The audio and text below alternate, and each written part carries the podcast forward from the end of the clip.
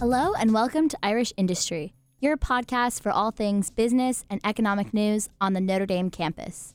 My name is Maggie Eastland, and I'll be your host today as we delve into the world of crypto. Several Notre Dame students and professors will be weighing in on cryptocurrencies what they are, how they work, and why you should care. I took to the quads and student centers to get a feel for the everyday student's crypto literacy. Let's hear what some Notre Dame and St. Mary's College students had to say. Um, I guess in some ways they might make life easier not having actual money, but they probably have cons to using them as well. And it has like a lot of potential right now. I feel like we're gonna be using it in the Yeah. future. Like you know, how Especially after COVID, credit we're like we just stopped using cash entirely, pretty much. Yeah. Like stop. we're definitely on like the track to use it. yeah. I know it's getting really big. I mean, Bitcoin was like Okay, what, hundred dollars, ten dollars, and now it's like what, fifty thousand? Like It's a lot. Yeah. I mean, it's definitely going to keep growing. While most students don't claim to be experts on crypto, many have heard of it before and express confidence in its future success. Let's take a minute to hear how students define cryptocurrency. When I think of it, I think of like monetary exchange, but like online. It's like a currency that like no one controls. I'd say it's Bitcoin, Dogecoin. I just like talk about the forms. It's like a decentralized uh, currency on the blockchain. So basically, like no government controls it, and uh, each like coin is, is like token on the blockchain. They can't be replicated. It's Like it's pretty legit. When it comes to their definitions, students have a few things right. First, crypto is decentralized, meaning there's no central entity controlling and recording transactions. Instead, each one is verified via a distributed network. Second, students are right that crypto is a form of digital currency, but that's not the full story. As Notre Dame senior Brad Witten puts it, a cryptocurrency displays characteristics of a commodity, a currency, and an asset. Cryptocurrencies are similar to commodities, economic goods that can be bought and sold, because they can be freely traded with specific contracts for purchase and delivery. At the same time, they also operate like a currency, or a medium of exchange and measure of value. Just as a business would accept a US dollar as payment for goods or services, some businesses like Tesla and AT&T have begun to accept crypto assets like Bitcoin as payment. Finally, cryptocurrencies are like assets in that investors add them to their portfolios in hopes of selling them at a profit in the future. In this way, cryptocurrencies are similar to stocks and bonds. These three facets make cryptocurrencies hard to value and understand. To help demystify the crypto space, I sat down with Brad Witten, founder of a new Notre Dame cryptocurrency club and future employee of Walden Bridge Capital, a Chicago based crypto investment firm.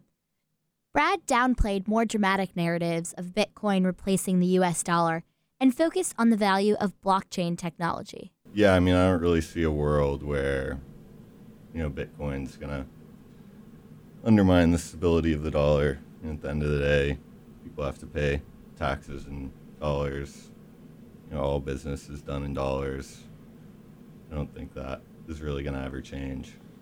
Yeah, I think a lot of people kind of think of them as, you know, just cryptocurrencies. I think Bitcoin has a little bit of a reputation of like trying to undermine the U.S. dollar and be a hedge against inflation, kind of all those things. But there's kind of a lot going on outside of that, um, particularly in like gaming, kind of metaverse. Brad compared crypto assets to digital gold, describing how they could function as a hedge against inflation. Much like buying gold, buying crypto diversifies a portfolio. In addition, for most crypto assets, including Bitcoin, there are a fixed number of coins, and their price is not closely correlated with the market as a whole. The coins are volatile, but their prices often move independently of the market, giving them a potential portfolio diversification benefit. Here's Brad's take. Yeah, I mean, it's not uh, super clear right now. I think people talk about kind of Bitcoin being analogous to you know digital gold. I think uh, that's kind of a fair way of looking at it right now. And I think, yeah, going forward, that's kind of a good mental framework for how to think about it. I mean, it kind of has a lot of the same properties as gold, but uh, is better in the sense that you, know, you don't have to pay to store it, and you can transfer it over the internet. you know, it's unconfiscatable. Uh, there's a lot of kind of favorable properties there that I think make it better than gold as kind of you know hard asset hedge against inflation. Brad also talked about one of the biggest questions in the crypto space today how to value crypto assets. While crypto assets might share some characteristics of stocks and bonds, they cannot be valued the same way because there are no future cash flows or dividends to discount back to the present. Here's Brad's take on the question of crypto asset and cryptocurrency valuation. That's a tough question. Um, there's really not many kind of great valuation models out there right now. In Ethereum, for example, it's like a smart contract platform. So there's a lot of applications that are built on top of it, and it generates a lot of fees. So you can kind of derive some value from that. Um, but in terms of like Bitcoin, there's not a great way to really value it. So there's not a great way to value it, but do you still believe that it has some value? Uh, yeah, I mean, I definitely do. There's a lot of kind of nuance to it, but yeah, I mean, I think it's becoming more and more clear that you know there is value. Students and professors involved in the space say crypto's value likely lies within blockchain technology and its applications. When I spoke to Bill McDonald, a Notre Dame finance professor who has taught classes on Bitcoin and crypto, he agreed with Brad that there's not a great way to value crypto assets at the moment, but that their value comes from the technology behind them and their ability to enable transactions. When we look at crypto, there's no cash flow associated with it. There's no defined cash flow or expected cash flow. Bitcoin is not going to pay a dividend. Um, so when I sit down to do my discounted cash flow, the value is zero. Uh, so why does this ephemeral thing have any value at all? Well, it's because it's useful in exchange. Uh, it's useful if I want to send money across the border. I can do it for much less using crypto than I can using traditional mechanisms or going through traditional financial institutions. I think the one thing that makes me a little bit optimistic about the crypto space is that there are some really, really bright young people working in this space. Uh, because at the end of the day, I'm not sure whether this will take over the world or not. But when I look at the people who are working in this space, uh, I'm very impressed. Professor McDonald added that some crypto assets come with corporate voting rights, which might also have some value. While he doesn't take a definitive stance on crypto's future, he says there's a lot of potential and young talent working in the industry.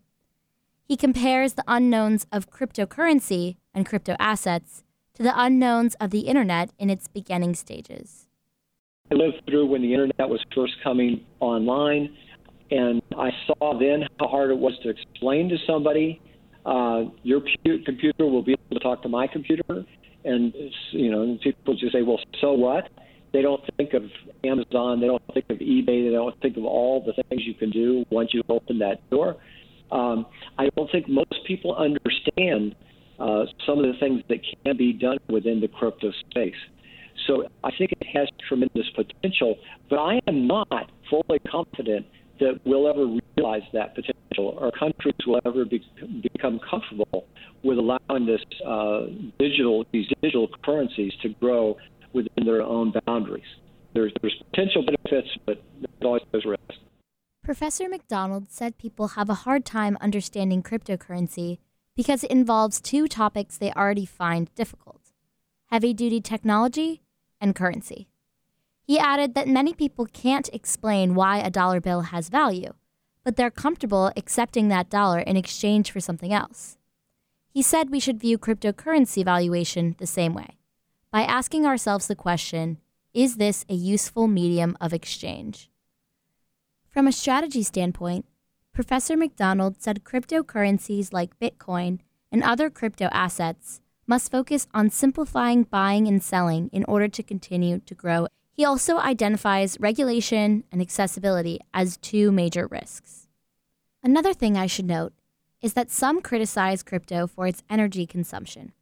However, Professor McDonald and Brad Witten agree that the industry is ready to pivot to different methods of verification that use less energy. With these risks in mind, let's get back to the potential upside, much of which is based in blockchain technology and its successful application. Blockchain is a shared immutable ledger for recording transactions or other information. For cryptocurrencies like Bitcoin, the technology tracks and confirms information through a distributed network without a central party. The purpose of blockchain is right in the name. The technology records data, such as transactions of Bitcoin, in a block. Once the block is complete, it becomes part of the chain, with other blocks before and after it, preventing any changes to the data. I sat down with Jason Yu, a second year PhD student studying blockchain, to learn more about the technology. So blockchain is um, it's actually a general purpose database, but the advantage of it is that it can secure transactions, um, preventing untrusted party to tamper the data or modify the transaction. And the concept is actually very simple. It's just the application of it can be complicated. Blockchain is unique because there is no centralized server in there, but they can still allow untrusted computers to work together and they can record the same data on all of this computer or majority of them. Normally, if you want to accomplish this, you require a centralized server. Mm-hmm. But now here everyone can be a server.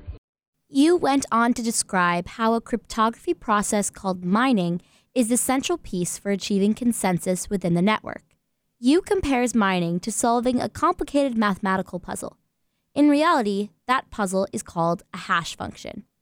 This type of function works like a trapdoor meaning a computer can efficiently find the door or the input, but struggles to find the output in the reverse direction. In the cryptocurrency mining process, the first computer to solve the puzzle receives a crypto coin reward. Once a function has been solved, it is virtually impossible to solve it in the reverse direction, thus creating the security of a blockchain powered currency. Still, Yu says that technology has room for improvement when it comes to security and user interface. He also says blockchain's applications are far more valuable than the technology alone. I would say blockchain is by itself won't create that much value because it's just a database technology.